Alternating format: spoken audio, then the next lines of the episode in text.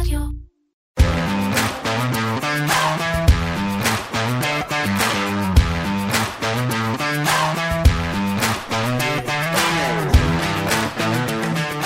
גבינות, חלב, גלידות, קורנפלקס, מיונז, מרכך כביסה, נייר טואלט, סבון ואפילו שוקולד.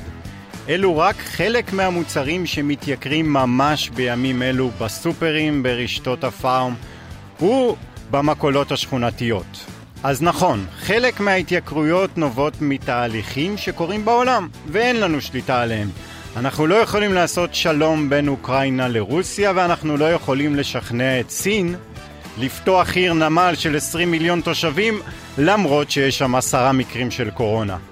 אבל פה בישראל מתנהל מאבק מרתק על העלאות המחירים. כן, כן, ממש מלחמה. מצד אחד יש את הספקים, שמבקשים להעלות מחירים לרשתות השיווק, ומהצד השני יש את הרשתות עצמן שלא כל כך מתאים להם להקפיץ פתאום את המחיר ללקוחות. ועל המאבק המרתק הזה שישפיע ומשפיע על הכיס של כולנו, הכולל אינטרסים, משחקי כוח והמון כסף, נדבר היום בפרק נוסף של הפודקאסט שלנו מנועי הכסף עם הכלכלן והאסטרטג הראשי של פסגות אורן גרינפלד, אהלן אורי. אהלן שי. אני שי סלינס וזה יהיה בחלק השני של השעה הזו, וגם השבוע, אה, אורי, אנחנו חייבים להתחיל אה, ולדבר על מה שקורה בשווקים.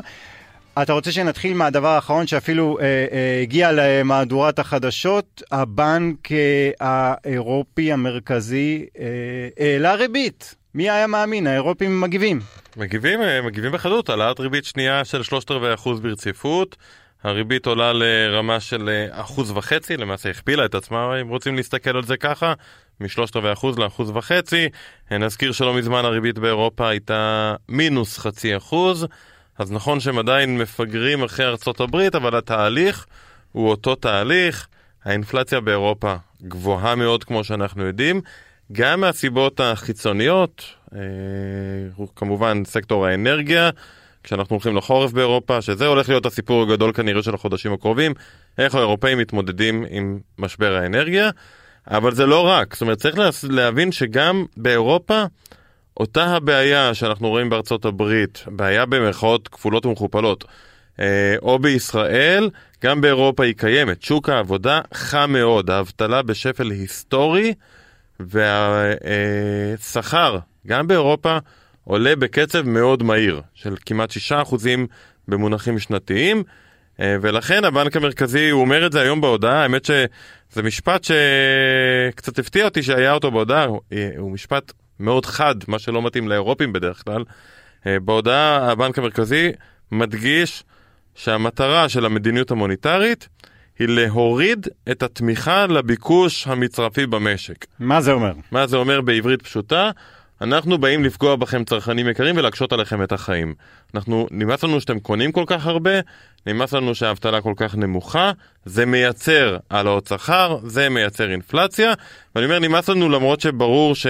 האנשים שיושבים בבנק המרכזי האירופי היו שמחים אם הכלכלה הייתה ממשיכה לצמוח, אבל יש להם עבודה, והעבודה שלהם זה להילחם באינפלציה, ובמצב הנוכחי, כשהאינפלציה מגיעה מצד הביקוש ומשוק העבודה, הדרך היחידה להוריד את האינפלציה היא לפגוע בכלכלה, לפגוע בשוק העבודה, לייצר אבטלה יותר גבוהה, זה לא נעים, אבל זו בעצם העבודה שלהם. אה, ולכן אה, הם ממשיכים והם ימשיכו להעלות את הריבית גם בחודשים הקרובים. מיד, מיד נדבר אה, על הדוחות המאוד מעניינים שפורסמו היום, אבל לפני זה אני, אני רוצה לשאול אותך, עוד פעם האירופים בדיליי אחרי ארצות הברית. הריבית בארצות הברית 3.25 אחוזים. פה אנחנו 1.5. למה? למה הם, למה? קודם כל הם התחילו מרמה נמוכה יותר, צריך לזכור, הם התחילו מרמה של אה, מינוס חצי אחוז, אה, והאמריקאים התחילו מרמה של רבע אחוז, אז כבר היה פה איזשהו פער בשלושת רבעי, גם אם היו עושים בדיוק את אותן פעולות, אבל מעבר לזה, אירופה, הדברים עובדים יותר לאט, אני חושב מהסיבה הפשוטה שהבנק המרכזי הוא בנק של אה, כל מדינות גוש האירו, ויש בסוף המון השלכות פוליטיות בתוך אירופה. אה, שמקשות על הבנק לקבל החלטות אה, מהירות ותקיפות. אה, קח לדוגמה את איטליה, שזה אולי הסיפור אה, הכי משמעותי בהסתכלות הזו של איך מבצעים מדיניות אה, מוניטרית בעולם כזה. הריביות, העלאת הריבית באירופה מביאה את התשואות על אגרות חוב איטלקיות לרמה שכבר הופכת להיות גבוהה אולי מדי, אה, כבר אנחנו מתקרבים לרמה של חמישה אחוזים. וכבר אנחנו יודעים שהבנק המרכזי האירופי... גבוהה מדי במילים אחרות זה אה, יכול להיות שהם לא יוכלו להחזיר את ה... לשלם... לא עניין של להחזיר ולשלם, כמו העניין של מי ייתן הלוואה לממשלת איטליה בריבית של חמישה אחוזים, ברור שזו ריבית גבוהה מדי ביחס לצמיחה. איטליה לא צומחת כבר המון שנים. עכשיו, כשאתה נותן למדינה, או לעסק אגב, או לבן אדם, הלוואה, אוקיי, אם אני נותן לו הלוואה ואנחנו אה, מסכמים על ריבית של חמישה אחוזים, אני מניח שהוא מצליח לייצר גידול בהכנסות שלו בחמישה אחוזים כל שנה כדי להחזיר לי את הכסף. אפשר להסתכל על זה ככה. זאת אומרת, אתה מצפה שקצב הצמיחה באיטליה יהיה כזה שיאפשר לה להחזיר את הריביות, וזה לא המצב. זה פשוט כן. לא המצב. אה, ולכן אה, כבר ראינו את הבנק המרכזי האירופי מתערב ומודיע שהוא בונה איזה תוכנית חדשה, ובתוכנית החדשה, למרות שמצד אחד הוא הפסיק עם ההרחבה הכמותית, הוא שומר לעצמו את הזכות לקנות אגרות חוב רק כשהוא מרגיש שהשוק לא מתפקד ובמקומות מסוימים. במילים אחרות, מצד אחד הבנק המרכזי מוכר אגרות חוב של גרמניה, שזה כמובן מקשה על הגרמנים. כן. מצד שני הוא קונה אגרות חוב של איטליה. עכשיו, מה זה עושה לפוליטיקה בתוך אירופה? כשיש לנו ממשלה חדשה באיטליה, ראש הממשלה החדשה, לפחות בקמפיין שלה, הבטיחה הפחתות מיסים. היא לא הבטיחה לקיים, אבל אם היא תבוא ותרצה לקיים, היא תבוא ותגיד, אני מורידה מיסים, זה בעצם אומר אני מגדילה את הגירעון, מה שאומר שאני צריכה לגייס יותר חוב, והבנק המרכזי יעזור לי, למרות שלגרמנים סובלים, ולהם לא רק שהוא לא עוזר, הוא פוגע בהם כי הוא בעצם מוכר אגרות חוב של ממשלת גרמניה, מה שמשפיע על השוק, כי אין, אה, יש עוד גורם היצע מאוד גדול. כן. אז באירופה הכל נורא תמיד מסובך, בלי קשר הם תמיד יותר אה, שמרנים ועובדים יותר לאט ומחכים לראות איך הדברים קורים, אבל בסוף הכיוון הוא אותו כיוון והם ימשיכו להעלות את הריבית בדיוק כמו בארצות הברית, אולי אפילו יותר זמן, כי שם האינפלציה תיוותר גבוהה בגלל משבר האנרגיה כנראה לטווח ארוך יותר. אה, ונקווה שבדרך שום דבר לא יישבר, זה היום מה שמטריד את השווקים. או שייחתם איזה הסכם שלום. או שייחתם לא הסכם יזיק. שלום, זה מה שתמיד אתה שואל, what can go wrong, what can כן. go right. היום התרחיש המרכזי של what can go right זה שדי, המלחמה באוקראינה תסתיים. כן. זה יעשה פלאים בשווקים כמובן. Uh, כשאתה שואל what can go wrong, אני חושב שהיום כשאתה מסתכל על השוק, והיו לי המון שיחות בשבוע האחרון uh, עם מנהלי השקעות, עם חברות uh, ריאליות, לפני שנתיים השאלה הייתה אם תהיה אינפלציה, אחרי זה הייתה אם היא תהיה קבועה או זמנית, אחרי זה כמה חמורה תהיה האינפלציה, אחרי זה האם העלאות הריבית יובילו למיתון, עכשיו כבר ברור שיש מיתון, השאלה היום ששואלים את עצמם המשקיעים היא בעיקר עד כמה חריף יהיה המיתון והאם משהו בדרך יישבר. משהו בדרך יישבר, למשל, איטליה מגיעה למצב שאף אחד, שהיא לא מצליחה לגייס כסף, ואז אנחנו נקלעים למשבר חובות, ואז הבנק המרכזי צריך לעזור לה, אבל לא ברור איך הוא יעזור לה. אנחנו לא ב-2012, ב-2012 הריבית הייתה אפסית, האינפלציה הייתה אפסית, לבנק המרכזי האירופי היה קל לבוא ולהגיד, whatever it takes, אני אעשה מה שצריך, אני אקנה כמה אגרות חוב שצריך, כדי שגוש האירו לא יתפרק. היום יהיה לו הרבה יותר קשה לעשות את זה, ובאמת שאלה אותי מישהי השבוע, אז, אז מה הוא יעשה? אני לא יודע, הוא נמצא ממש בין כן. הפטיש לסדן, אה, וזו שאלה מאוד גדולה, ובשווקים מקווים שלא נגיע לנקודה הזו. אבל אלו דברים שחייבים לעקוב אחריהם ולקחת אותם בחשבון. אה, אז בוא נדבר עוד על נקודה אחת חשובה ש... שקורית ממש עכשיו בשווקים, וזה אה, שיא עונת הדוחות ה, בוול סטריט עם החברות הטכנולוגיות הגדולות בעולם, ואנחנו עכשיו בנקודת זמן ש, ש, אנחנו אחרי רוב החברות שדיווחו, אנחנו אחרי מייקרוסופט וגוגל, שסתם בשביל זה, גוגל דיווחה על רבעון חמישי רצוף של ירידה במכירות. מייקרוסופט דיווחה על הרבעון הגרוע ביותר שלה מבחינת רווחים בשנתיים האחרונות. שוב, אה, אה, זה הנקודה השלילית בדוחות האלו. יש גם נקודות חיוביות, בעיקר ענן. אה, ואתמול אנחנו קיבלנו את דוח פייסבוק, שאתה יודע מה? עזוב, אני בוא, בוא אני אה, אה, אחבר את הכל ביחד. אלו לא, אה, אה, תקן אותי אם אני טועה, זה לא דוחות כל כך גרועים יחסית לתגובות של המניות, ואני מדבר על ירידה של 10% בגוגל ומייקרוסופט ביום מסחר לאחר מכן, ופייסבוק במינוס 20. כן. אה, קודם כל, אתה יודע, תמיד השאלה היא מה היו הציפיות. אה, ומעבר לזה, השוק גם תמיד, יש כזה עניין של עד כמה האצבע של השוק קלה על ההדק. זאת אומרת, אם אתה במצב שאחרי הרבה ירידות, אז לפעמים פתאום אתה רואה עליות, רק אם מחפשים את העליות, מחפשים. נקודות חיוביות לקחת ולהוביל עליות שערים, וזה לא המצב היום. כמו שאנחנו יודעים, השווקים, כשהם יורדים, הם יורדים מאוד בחדות. אה, בסך הכל הדוחות, כמו שאמרת, הם כאילו לא כל כך נוראים, בטח כשאתה לוקח בחשבון שאם אנחנו משווים לשנתיים האחרונות, אנחנו משווים לתקופה שחלק גדול מהאנושות ישבה בבית, הייתה במחשב, כן. אה, שיחקה במחשב, עשתה, אה, עבדה במחשב, עשתה פגישות במחשב, אז ברור שתהיה איזושהי האטה מהתקופה הזאת שכולנו היינו בבית וסגורים והשתמשנו באותן טכנולוגיות הרבה יותר. אמ, אבל אני חושב שגם מה שעוד השפיע על השווקים אלה התחזיות, מה שהחברות אומרות שהן רואות קדימה, והן מדברות בעצם אה, בלא מעט מקומות על האטה ועל גידול בהוצאות אה, וכן הלאה. אה, האם זה מצדיק, כמו שאתה אומר, האם זה מצדיק ירידה של 20 אחוז, חמישית מהשווי נמחק? בוא, בוא אני אתן... אף פעם אין תשובה לזה, זאת אומרת זה, זה הרבה יותר תלוי בפסיכולוגיה וברצון של השוק לממש עכשיו לפני שיהיה מאוחר מדי לפעמים. אה, ולא דווקא בתוצאה כמה ההכנסה הייתה בכמה אחוזים יותר גבוהה או יותר נמוכה מרבעון קודם. בהחלט. אני אתן לך רק דוגמה, אה, אה, מנכ"ל גוגל בשיחת ועידה אמר, שאלו אותו על פיטורים. אתה יודע, אנחנו שומעים עכשיו כל יום מהחברה הזאת 100 עובדים בהייטק. והוא אמר, תקשיבו, ברבעון האחרון המצבת כוח אדם שלנו גדלה אה, ב-13 אלף עובדים, שזו העלייה הכי חדה שלנו אי פעם. אז שאלו אותו מה הלאה, אז הוא אמר, תקשיבו, יכול להיות שנאט את קצב הגיוסים. אז קצת לפרופורציות, גם אם המניות יורדות וגם אם השווקים יורדים, בוא, אה, גוגל תמשיך ו...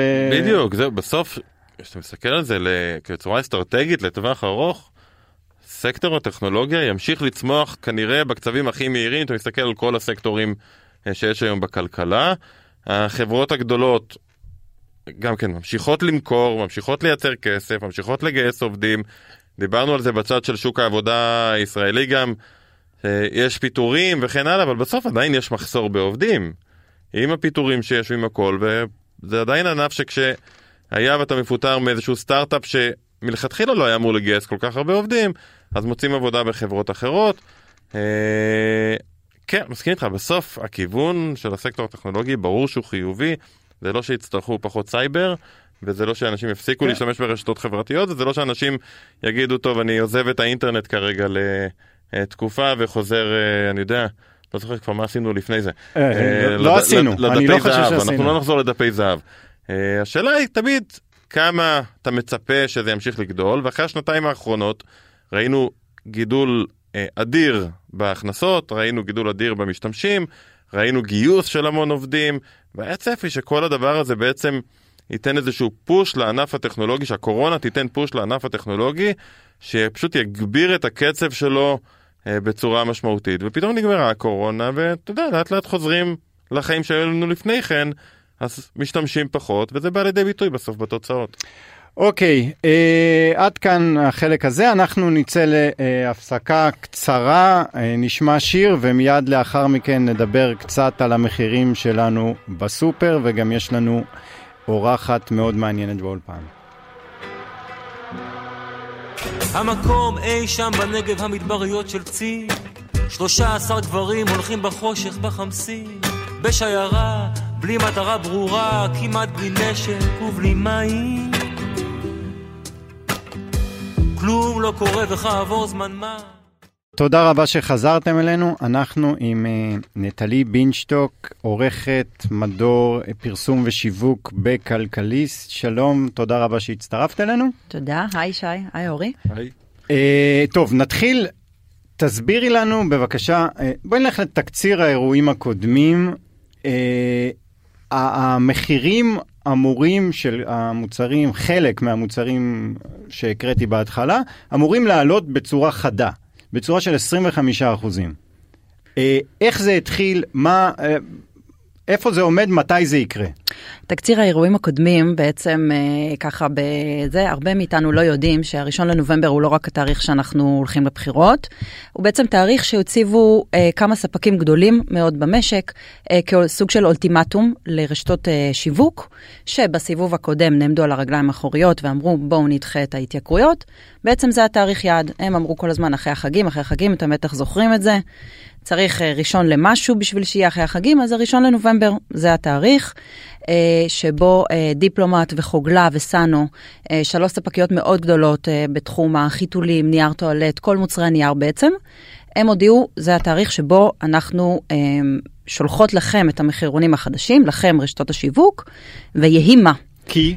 מה, מה בסיבוב הסיבה? הקודם בעצם, היה פה הרבה, הרבה לחצים, גם מצד הציבור, גם מצד אה, אה, הרגולטורים פתאום, ככה שר האוצר אה, ליברמן, אם אתם זוכרים, כתב מכתב, רשתות השיווק, אה, בעצם ה, ה, התחושה הייתה אחרת לגמרי. ואגב, בסיבוב הקודם שהיה בפסח, כולם אמרו, Uh, הבחירות יוכרעו, יוכרעו על יוקר המחיה, כולם דיברו על יוקר המחיה. הגענו לכמה ימים לפני הבחירות, אנחנו רואים כמה זה נשכח בעצם, כמה אה, לא מדברים על זה, אף אחד לא מדבר על זה. זו אסטרטגיה מעניינת. כן. בוא, בוא נדחה את כל העלות המחירים לאחרי הבחירות, כדי כן. שאף פוליטיקאי לא יתפוס עלינו גל. אה, ואחרי הבחירות יהיה מה שיהיה, תהיה ממשלה, לא תהיה ממשלה. נעלה מחירים, אף אחד לא ישים לב. אנחנו נשלם יותר, לא משנה מי ייבחר, כנרא, זו כנראה תהיה התוצאה. אה, אנחנו בעצם מגיעים לראשון לנובמבר אחרי איזושהי סיטואציה אה, שבאמת הייתה קצת חריגה. שופרסל הודיעה לטרה, המחלבה השליל... השלישית בגודלה בישראל, שהיא לא מאשרת לה את ההתייקרויות. אה, עכשיו, אה, טרה, יש לציין, באמת אה, העלתה מחירים אחרי תקופה מאוד ארוכה, שהמחלבות פה, שזה תנובה, טרה ושטראוס הגדולות לפחות, ספגו התייקרויות מאוד חדות במחיר המטרה, שזה מחיר החלב הגולמי. שזה בעצם המחיר שהן משלמות לרפתנים. הם ספגו את זה לאורך תקופה מאוד גדולה, ואמרו, די. עכשיו, המדינה, שתבינו כאילו מה, מה, איך, איך זה התגלגל, המדינה היא זו שאישרה להם לייקר את מוצרי החלב שבפיקוח. Uh, בעצם המדינה קיבלה את כל הנתונים ואמרה, זה מוצדק. טרה באה ואמרה, בסדר גמור, אני מייקרת גם את המוצרים שאינם בפיקוח. בעצם המוצרים שבפיקוח, אנחנו יודעים, השמנת מתוקה, הגבינה צהובה, החלב הרגיל. טרה ביקשה להכיל את ההתייקרות הזאת על כל המוצרים, ושופרסל אמרה לה לא. אה, עכשיו אה, נשאלת השאלה, אה, טרה היא מחלבה יחסית לא, לא הכי גדולה, יש לה מוצרים חלופיים, שופרסל גם יש לה מותג פרטי בתחום החלב, היא יכולה להסתדר. זה כאמור המצב כרגע, טרה לא מספקת לשופרסל, כי שופרסל סירבה לאשר את זה. וכאמור, בראשון לנובמבר אנחנו מגיעים לספקים הרבה יותר גדולים בתחום הנייר, אה, מוצרים, חיתולים, נייר טואלט, היגיינה נשית, מוצרים שהמותג הפרטי של שופרסל לא יכול לספק, וגם נכנסות לפה הרשתות הנוספות. רמי לוי, יש לו מותג פרטי, אבל ליתר הרשתות אין. אה, מדובר בדיפלומט וחוגלה, סתם אה, שתבינו, הם 80 ומשהו אחוז, 82 אחוז משוק החיתולים. בלעדיהם אה, לא יהיה לנו פשוט מה לקנות, המדפים יהיו ריקים. זה לא משהו שאפשר לפצות עליו, אי אפשר לפצות, של כמה חברות קטנות. כל המותג הפרטי כולו יכול אולי לספק 20% מהביקושים, אולי 25 ברגעים באמת של מאמצים, אה, אבל לא, אה, שופרסל לא יכולה למכור 80% של המותג הפרטי שלה. לפני זה אני צריך, אני רוצה להבין, למה באמת שופרסל או רמי לוי אמרו לא? זה, זה, זה, האינטרס שלהם הוא בעצם... יחסי ציבור, בואו תראו אותנו, איך אנחנו דואגים ללקוחות שלנו שלא ישלמו הרבה, זה באמת מה שמניע אותם? Uh, זו שאלה טובה. אני חושבת שכן, חלק, uh, חלק מזה הוא באמת הניסיון להיות איזה סוג, סוג של uh, אבירים, הרובין הודים כאלו מול הספקים, שאנחנו כולנו קצת התרגלנו, הציבור קצת התרגל להאשים אותם. המחאת הקוטג', אנחנו יודעים וזה, אז בעצם הספקים הפכו לאיזה, לאיזה אויב כזה, אויב העם. אמ, מצד שני, אה, לקמעונאים, בעצם לרשתות השיווק, יש פה גם אינטרס שעליות המחירים יקרו. אה, קודם כל, כי כמו שאמרנו, שופרסל ורמי לוי יש להם מותג פרטי, הן יצרניות בעצמן. דבר שני, באמת המחירים, אה, אחרי המחאה החברתית, היה הרבה יותר קשה לעשות פה, אה, בעצם להניע פה גל התייקרויות. אה, רשתות השיווק נמצאות במצב של רווחיות תפעולית מאוד מאוד דקה, נשחקה ממש בתקופה של אחרי הקורונה, היה טירוף כזה של, של קניות מזון. הדבר הזה נגמר, הן עכשיו עומדות בפני התייעלות.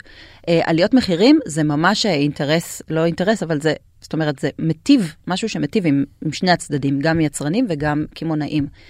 אמ, אולי מחכים בשביל לחזק את המותג הפרטי? זאת אומרת, אנחנו רואים היום במותג הפרטי ש... הם כן מעלים מחירים? והם כן מגדילים את השטחי, שטחי מדף שלהם? נכון, נכון, אבל שוב עד שלב מסוים, וגם בקטגוריות מסוימות. בעצם יש קטגוריות, אה, למשל החיתולים שאמרנו של דיפלומט וחוגלה, אנחנו מדברים על האגיס, על פמפרס, זה מותגים שהצרכן הישראלי לא יעזוב אה, בשנייה. אה, נייר טואלט זה לילי של חוגלה, אה, מולט, זה שוב, יש אה, מותג פרטי, הוא שוב, הוא עד, הוא עד שלב מסוים. אנחנו מוכנים להתפשר בדברים מסוימים, בשימורים, בפסטה, במזון יבש, אה, אבל יש דברים שאנחנו פחות מוכנים להתפשר עליהם.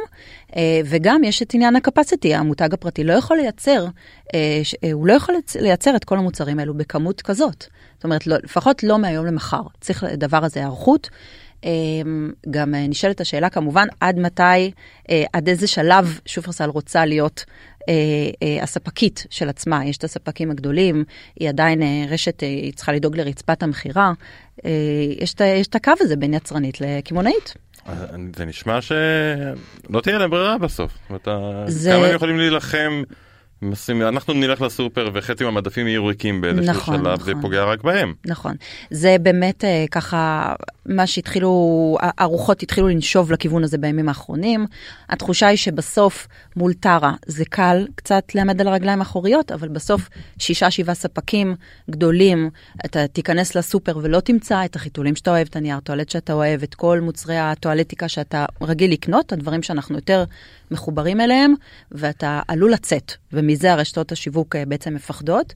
אה, וזאת אה, הסיטואציה שבעצם מובילה קצת לשינוי שינוי תקליט בימים האחרונים, שינוי מגמה. שמענו את רמי לוי, שהוא אגב שיאן המבצעים והאיש שנבנה על העוף בשקל ועל המבצעים ועל מלחמה ביוקר המחיה. הוא בעצמו ישב ואמר, שופרסל לא תצליח לאורך זמן. עכשיו, אה, גם בנקודת מבט אחת אפשר להגיד למה אתה מדבר על שופרסל, אפשר להבין גם שהוא... מכין את הקרקע. מכין את הקרקע, בדיוק, מכשיר את זה, הוא לא יהיה הראשון, אבל הוא, הוא ישמח להיות השני אה, לעשות את זה, אחרי ששופרסל תבין ש, שהיא לא יכולה. אגב, דיברת על טרה, מה קורה עם המחלבות האחרות, היותר גדולות גם? המחלבות, כרגע המחלבות האחרות אה, אה, יקרו את המוצרים שבפיקוח, כמו שהמדינה אפשרה להם לעשות, ובזה זה... ואת המוצרים שלא בפיקוח לא יקרו בינתיים. נכון, אבל תראה, אה, קודם כל לשטראוס... העלות שלהם התייקרה. כן, אבל לשטראוס אין הרבה, היא לא שחקנית בפיקוח בכלל. אה, אז גם ככה המוצרים שלה משקפים איזושהי פרמיית מחיר, ותנובה, הסדרי גודל שלה הם אחרים לגמרי, אז, אז אי אפשר, אה, זאת אומרת, זה לא תפוחים לתפוחים, זה לא השוואה מדויקת אחת לשנייה. Okay. אוקיי. השאלה שלי, אה, אני גם דיברתי איתך, אני מודה על זה לפני השידור, התחושה שלי שכל פעם שאנחנו נוגעים בנושא הזה, הנקודה הסופית היא לא משתנה. הרי בסופו של דבר, אם הם רוצים אה, לייקר את המחירים, סביר להניח בסיכויים גבוהים מאוד, יעבור עוד חודש, יעבור עוד חודשיים, עוד שלושה, הם יגיעו לאותו אחוז התייקרות שהם רוצים. האם אנחנו לא סתם אה, אה, הולכים פה סחור ו- והם כן יהיו מוצרים במדפים ולא יהיה, ובסוף יתייקרו המחירים? כי את יודעת מה, אני, אני קצת מבין את הצד השני. הם אומרים, תקשיבו, תראו, רק, ב... רק עכשיו דיברנו אה, אה, מה קורה באירופה ומה קורה עם המלחמה ועם המזון ועם הסחורות ועם האנרגיה. אה, אבל אם כל מה שאמור לקרות יקרה מיד יהיה מאוד משעמם. אז, אנחנו פה בשביל האמצע. בסוף זה חלק מהעניין, אתה יודע, זה איך הציבור תופס אותך ומה עולה במהדורה המרכזית. אני חושב שזה חלק מהעניין. לא, השאלה אם אי פעם, עזוב את, אני שם בצד את המחאה החברתית הגדולה שהיא כן עשתה משהו, האם אי פעם אה, משהו מזה עזר? יש איזו פעולה כלשהי שיכולה לעזור כדי שלא נשלם כל כך הרבה אה, כסף בסופר? זהו, אז באמת דיברנו על זה מקודם, אנחנו קצת חלוקים בדעותינו לגבי המחאה וההשפעה שלה בעצם. תראה, אפשר להגיד שבסיבוב הקודם רק דחינו את ההתייקרויות. מצד שני, אם היו חלות ההתייקרויות כבר, והיינו ניצ, ניצבים אולי בפני עוד התייקרות, אז זאת אומרת, אם לא היינו נלחמים בסיבוב הקודם, אז אי אפשר לדעת בעצם איפה היינו היום, כן. ו- ועד לאן זה היה מגיע. התייקרויות, אפשר אולי להסכים שבאמת, כמו שאמרתם, כל מה שקורה בעולם, הכל ידוע, הכל מובן, אה, ואפשר גם להסתכל על דוחות של חברה כמו דיפלומט ולהבין כמה היא מרוויחה, איזה מענק אה, המנכ"ל ובעל השליטה שלה קיבל בעת ההנפקה של 15 מיליון שקל, ואפשר אה, לבוא ולהגיד, הדבר הזה צריך לפגוש איזשהו אמצע. ההתייקרויות שאתם רוצים, אפשר אפשר לצמצם באפיקים אחרים ולפגוש את הציבור איפשהו. והדבר הזה לא קורה בלי מודעות ציבורית, ויותר מזה, אה, כל השיח הזה של אה, עליות מחירים בסבב הקודם אה, הדליק את כל הנורות שהיה צריך להדליק אצל רשות התחרות, שפתחה בחקירה בחשד לתיאום מחירים. תראו, כמה זה ישנה דברים בפועל, אנחנו לא יודעים. חקירה מנומנמת מאז שהיא נפתחה, כבר עברו איזה עשרה, 11 חודשים. כן. אבל אבל, אבל אני חושבת שזה כן מראה משהו, שהתבטאויות אה, על אה, עליות מחירים, ככה ש, שמבשרות, כמו שאמרנו, מכשירים את הקרקע, וזה דבר שלא צריך לקבל. אתה רוצה, תביא, ת, ת, תגיש את המחירונים לרשתות, תנהלו דיון מקצועי, לא צריך הכל לבוא וזה, וליצור איזושהי אה, אה, אה, לגיטימציה לגל התייקרויות. אני חושבת שזה כן חשוב ברמת המודעות הציבורית, אה, וכן אה, אה, אולי נותן לרשות התחרות גם אה, איזושהי... אה, אה, אה, מניע עכשיו לבחון קטגוריות מסוימות, כמו שאמרנו, חיתולים, אה, הריכוזיות, אה, הריכוזיות בנייר הטואלט, בהיגיינה הנשית, בעצם אה, אולי אה, דיפלומט אה, כחברה, באמת יש לה הרבה אפיקים, אבל קטגוריות מסוימות פה נשלטות על ידי שניים, שלושה ספקים, שאם הם מחליטים, זה מה שיהיה. הרשתות לא יכולות לעמוד בזה. אה, אז אה, קטגוריות כאלו צריכות להיבחן באופן אה, פרטני. ולהחליט שיש לת... שבה... שבהן לפחות יש לטפל בכשל שוק. אוקיי, okay, אני רוצה לשאול לגבי החנויות הקטנות והמקולות הקטנות. הם בעצם, יש איזשהו, יש להם כוח בכל הסיפור הזה, או שהם פשוט מקבלים את העובדה הזאת, ויכול להיות שיהיה איזה בעל מכולת שייכנס לה, להזמין ופשוט לא יהיה לו, ואת יודעת, בסופו של דבר... בן אדם קטן עם עסק קטן, יש להם כוח? יש להם איזשהו משהו פה? אמ, ברמת הלהתנגד לשינוי מחיר של ספק, אז, אז לא. זאת אומרת, באמת, כי, כי המצב הוא שכל מכולת היא לעצמה. הם מאוגדים על השינוי, כל מכולת? השינוי היחסית במאזן כוחות קצת, קצת התרחש בתקופת הקורונה, שעברנו בעצם יותר לקניות ליד הבית. אה, הדבר הזה לא לגמרי חזר לעצמו, אה, מה גם שיש סוג של אה, כזאת פריחה של חנויות שהן סטייל חנויות... מה הכוונה לקניות ליד הבית? חנויות, קודם כל מכולות כמובן, חנויות נוחות, רק רציתי להגיד בדיוק על, על תל אביב, כל החנויות של בסיטי, ראינו שוויקטורי למשל, שהוא רשת אה, שנקראת דיסקאונט, אה, בגדול, הוא גם פתח עכשיו אה, רשת חנויות יותר קטנות שנקראות בסיטי, לטיב טעם יש את זה, לרמי לוי יש את זה בשכונה, לשופרסל יש שופרסל אקספרס. בעצם החנויות הקטנות האלו בפורמט יותר שכונתי, מאפשרות להם לגבות איזושהי פרמיית מחיר, שאתה כצרכן מודע לה. ומקבל אותה. בעצם אתה מקבל את העובדה שאני יורד לקנות מתחת לבית, מה שנקרא קניות השלמה, אני משלם על זה איזשהו מחיר מסוים. אתה לא מצפה ל- לראות את אותה מדבקת מחיר שאני יוצא רגע עם האוטו אה, לפאתי הערים, לסופר הענק שלי, ושם אני יכול לקנות הכל ולמצוא את כל המגוון. אני לא מצפה לקבל אותו מחיר. אה, בעצם אז, אז הכוח הזה של, ה, של החנויות הקטנות יותר, ש, שקצת התחזק, אה, זה עוד אה, רוח גבית לספקים, כי יש להם בעצם את הנישה הזאת. אז שופרסל, בסדר, אז טרה לא מספקת לשופרסל, אבל יש לה את החנויות הקטנות. אה, מי תישבר ראשונה, זה מעניין, זה יהיה מעניין לראות, אבל אה, שופרסל, בינתיים טרה נראית שפחות מפחדת משופרסל ממה שהיא הייתה אולי לפני חמש שנים. אוקיי, כן, סליחה. לא, אני, דבר אחד שלא לא עלה, אני חושב הוא מעניין, כמה כוח יש לה...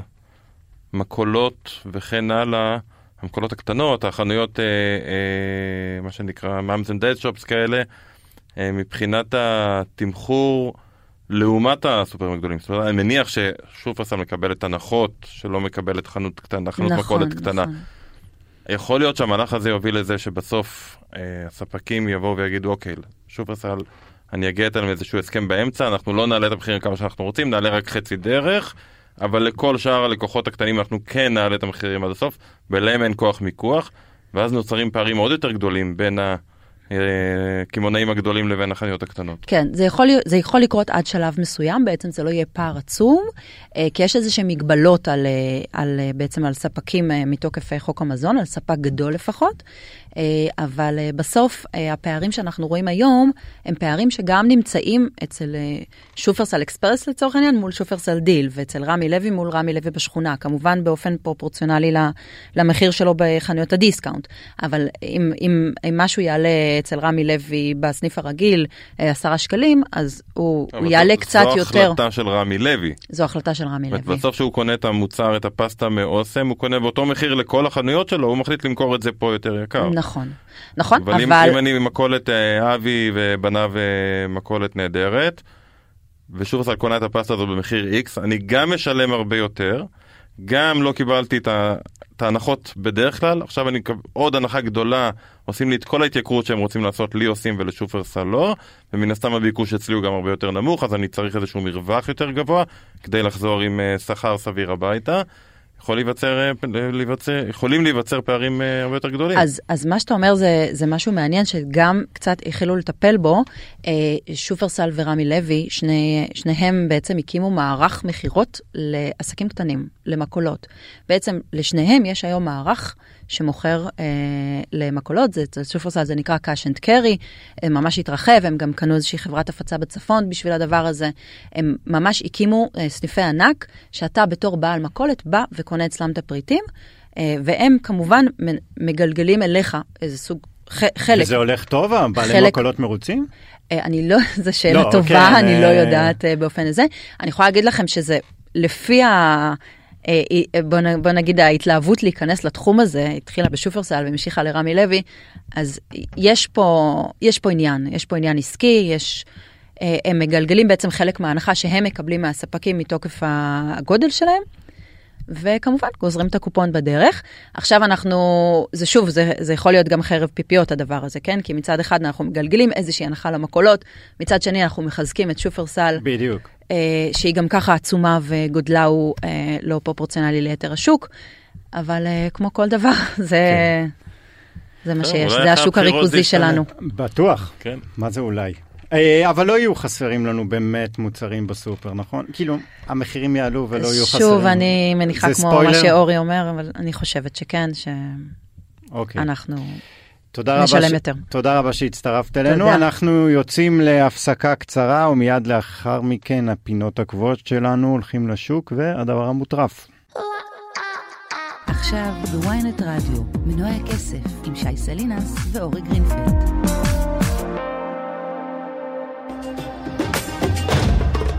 הולכים לשוק.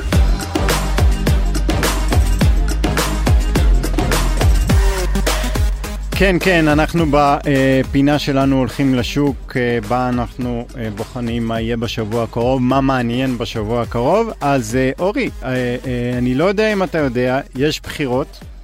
איפה? ב- באי הקטן בריטניה. במזרח התיכון. כן, בבריטניה זה. וכמובן שביום הבחירות אין מסחר בבורסה.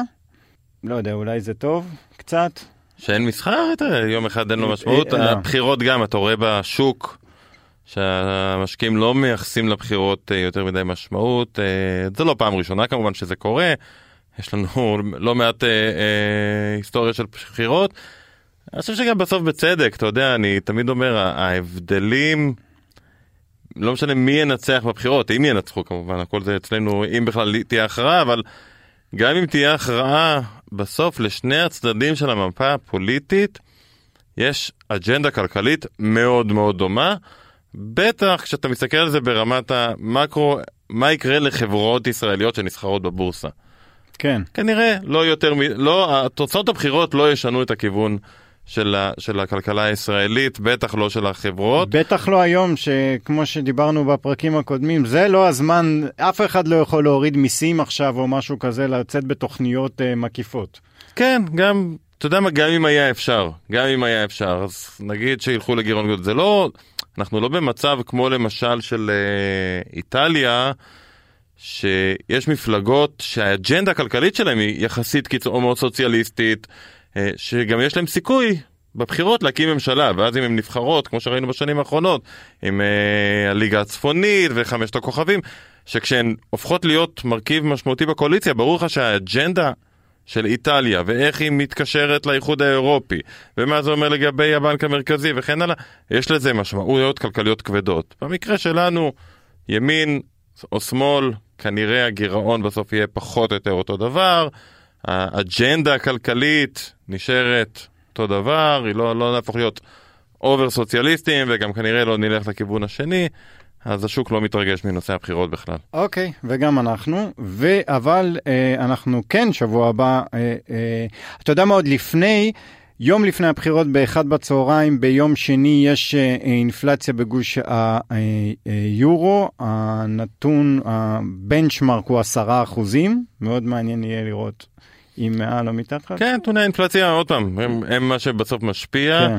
אה, דיברנו על זה כבר גם בחודש שעבר, פחות המספר עצמו, יותר מה קורה בתוך האינפלציה. כולם מחכים לרגע הזה שנראה את האינפלציה שמגיעה מצד הביקוש מתחילה להירגע. מצד ההיצע כבר רואים, אגב, באוקטובר אה, יצאו שני נתונים אה, מעניינים.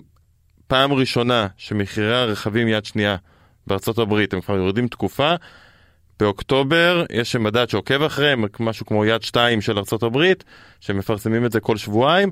אז ראינו בעצם באוקטובר המחירים ירדו ככה שפתאום השינוי השנתי שלהם, שככה הרי נמדדת אינפלציה, כן. אוקטובר 22 לעומת אוקטובר 21, הפך להיות שלילי, לא סתם שלילי, מינוס 10 אחוזים. זאת אומרת שלמדדים של אוקטובר, נובמבר, דצמבר, זה לוקח זמן עד שזה נכנס למדדים עצמם, בגלל שיטות המדידה של הלשכות המרכזיות לסטטיסטיקה, אתה פתאום תראה את סעיף הרכב בארצות הברית, הוא מתחיל למשוך את האינפלציה כלפי מטה. נקודה שנייה שהייתה מעניינת, מחירי השכירות בארצות כן. הברית. אוקטובר, פעם ראשונה שאנחנו רואים ירידה במחירי השכירות, וזו תחילה של מגמה. זה מאוד ישפיע על האינפלציה, רק שנבין, סעיף הדיור במדד האמריקאי, אה, שכמו אצלנו, זה נמדד רק על ידי שכירות, מהווה היום 2.6 אחוזים, אם אני לא טועה, מתוך כל האינפלציה של השמונה וקצת אחוזים בארצות הברית. אז מספיק שמחירי השכירות מתחילים ככה לרדת, אתה תראה את האינפלציה בארצות הברית יורדת מאוד לאט, וזה אותו דבר יקרה כנראה באופן דומה בכל העולם. כן. אז זה מה שצריך לעקוב באינפלציה, מה, מה קורה שם בפנים. אה, אה, ויום אחרי הבחירות, בזמן שאנחנו לא נדע מי ניצח, יחליטו על ריבית שוב בארצות הברית. Uh, החלטה צפויה מראש, שלושת רבעי אחוז, הנקודה בהחלטה הזאת תהיה מה שבעצם אמרו בפד ביום שישי. שלושת רבעי אחוז, העלאה נוספת של שלושת רבעי אחוז? העלאה נוספת של שלושת רבעי אחוז, כן, uh, כל דבר אחר יהיה הפתעה גדולה. אני מזכיר, אנחנו על שלוש ורבע אחוזים. כן. שלושה אחוזים ורבע. לפי מה שאומרים, בדרך כנראה לאולי חמישה אחוזים. אבל הסיפור הגדול, תראה, יום שישי שעבר, קרה משהו, לא סתם, לא סתם השוק קפץ כמו שהוא קפץ, הפד בא ואמר, אנחנו נעלה עוד פעם בשלושת רבעי אחוז, אבל בפגישה של דצמבר אנחנו עושים פגישה, סוג של אה, דיון מיוחד לגבי המדיניות בהמשך. זאת אומרת שכנראה בפד רואים קודם כל ירידות מחירים בלא מעט מקומות, בעיקר בצד ההיצע. הם גם מבינים שהם כבר יגיעו עד דצמבר לרמת ריבית גבוהה, מעל 4%, אולי אפילו קרוב ל-5%, ואז הם מתכוונים לעשות דיון מה הולך לקרות ב-2023, והשווקים מאוד אהבו את האמירה הזאת, כי זה אומר שבעצם אנחנו אוטוטו מסיימים את ה...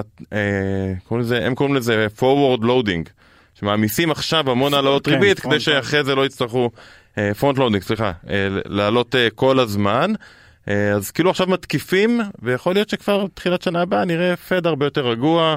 אה, הרבה יותר ממותן באמירות שלו, שזה לשווקים אלו חדשות נהדרות, נראה מה הם יגיעו בהודעה, מה הם יגידו בהודעה. דרך אגב, אתה אה, אמרת לי שכבר רואים ניצנים ראשונים באוסטרליה ובניו זילנד ל... אוסטרליה וקנדה. אוסטרליה וקנדה. כן, הבנקים המרכזיים של אוסטרליה וקנדה העלו את הריבית, אבל הם העלו פחות מהצפי. אה, אוסטרליה, אני חושב, ציפו לחצי אחוז והוא עלה ברבע בסוף. אה, קנדה לדעתי גם חצי ועלה ברבע אם אני לא טועה. שזה מסמן מה? תראה, כביכול אתה יכול להגיד אוקיי זה אוסטרליה וקנדה. כן. אבל אלו שני הבנקים המרכזיים הראשונים שהעלו ריבית. זאת אומרת הם הקדימו את הפד, הם הקדימו את ה-ECB, הם העלו ריבית ברגע שהם הבינו שהאינפלציה מתחילה לעלות, ועכשיו הם כאילו מסמנים אולי הם גם הראשונים שמאטים את התהליך. אז אם אתה מניח שהם הראשונים בכל דבר אז יכול להיות שבאמת תחילת 2023 כבר נראה גם את הפד מאט את התהליך, אולי אחרי זה גם את ה-ECB יהיה לו הרבה יותר קשה בגלל נושא האנרגיה, ומתישהו אתה יודע, לא יעלו שלושת רבעי אחוז כל חודש עוד הרבה זמן. אה, ורק מחכים לראות איך זה באמת יבוא לידי ביטוי בהאטה הזאת שכולם מצפים לה. אוקיי, אז אה, אה, אנחנו נגיע עכשיו לפינה האחרונה שלנו. הדבר המוטרף שקרה השבוע ואולי לא שמתם אליו לב, אתה רוצה להתחיל? אה, כן, אשמח. UBS, אה, אחד הבנקים הגדולים, מחלקת מחקר נהדרת, אה, פרסם, בעצם יש לו אה, מדד שנקרא The Real Estate Bubble Index. הם בעצם עוקבים אחרי נתונים שמתפרסמים על שוק הנדל"ן בכל המדינות. אה, ומייצרים מדד שמה שהוא בוחן, עד כמה שהבנתי את המתודולוגיה, הוא בעצם בוחן כמה קשה או קל למשק בית אה, לקנות או להשכיר אה, דירה, ואז הם פרסמו את המדד החדש, ואני לא אותך ממקום ראשון.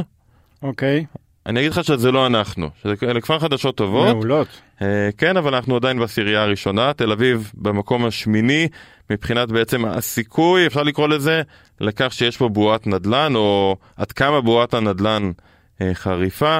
אז ישראל באמת, ב... לא ישראל, תל אביב במקום השמיני זה עובד לפי ערים. מי במקום הראשון, אתה רוצה לנחש? אה... וואה, קשה. משהו באסיה? לא, טורונטו. טורונטו? כן, המקומות הראשונים מפתיעים, טורונטו, אחרי זה פרנקפורט, אחרי זה ציריך שזה פחות מפתיע, מינכן, מקום רביעי, גרמניה, שתי ערים גדולות עם בועת נדל"ן קשה, לא סתם ה-ECB הולך ומעלה את הריבית כל כך מהר, אחרי זה יש לנו הונג קונג, ונקובר, זאת אומרת, שים לב, גם טורונטו, גם ונקובר, קנדה כנראה סובלת מאותן אה, בעיות. אה, אמסטרדם אחרי זה, תל אביב, אחרי זה טוקיו, לוס, מיאמי, לוס אנג'לס, רק, רק מקום עשירי אנחנו מגיעים לארצות הברית.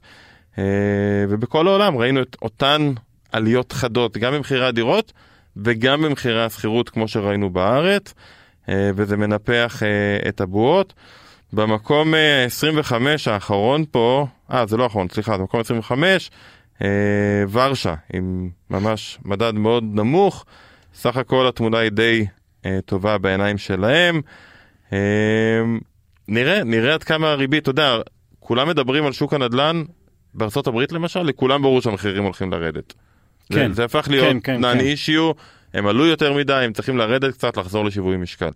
משום מה בארץ, לא, לא משום מה, זה די ברור למה, אף אחד לא מוכן לקחת את הסיכון ולתת תחזית שמחירי הדירות בישראל או מחירי השכירות ירדו בשנה הקרובה. אבל אתה רואה את הנתונים על המשכנתאות ואתה רואה את הנתונים על מכירות דירות, יש הסתברות לא נמוכה, הייתי אומר, שאנחנו נראה תיקון כלפי מטה במחירים. לא, אבל זה שוק הנדל"ן הישראלי הוא, הוא חיה מוזרה מאוד, אה, ותמיד מצליח להפתיע אותנו. כי בגלל בעיית ההיצע, מה שאין נכון. במקומות אחרים בעולם. נכון. אני לוקח אותך למקום אחר לגמרי, לטקסס. אה, יש אה, ב, ג'ים מקנביל, אני מתנצל שאני כנראה לא הוגה את השם שלו נכון, אבל אה, הכינוי שלו זה מטרס מק.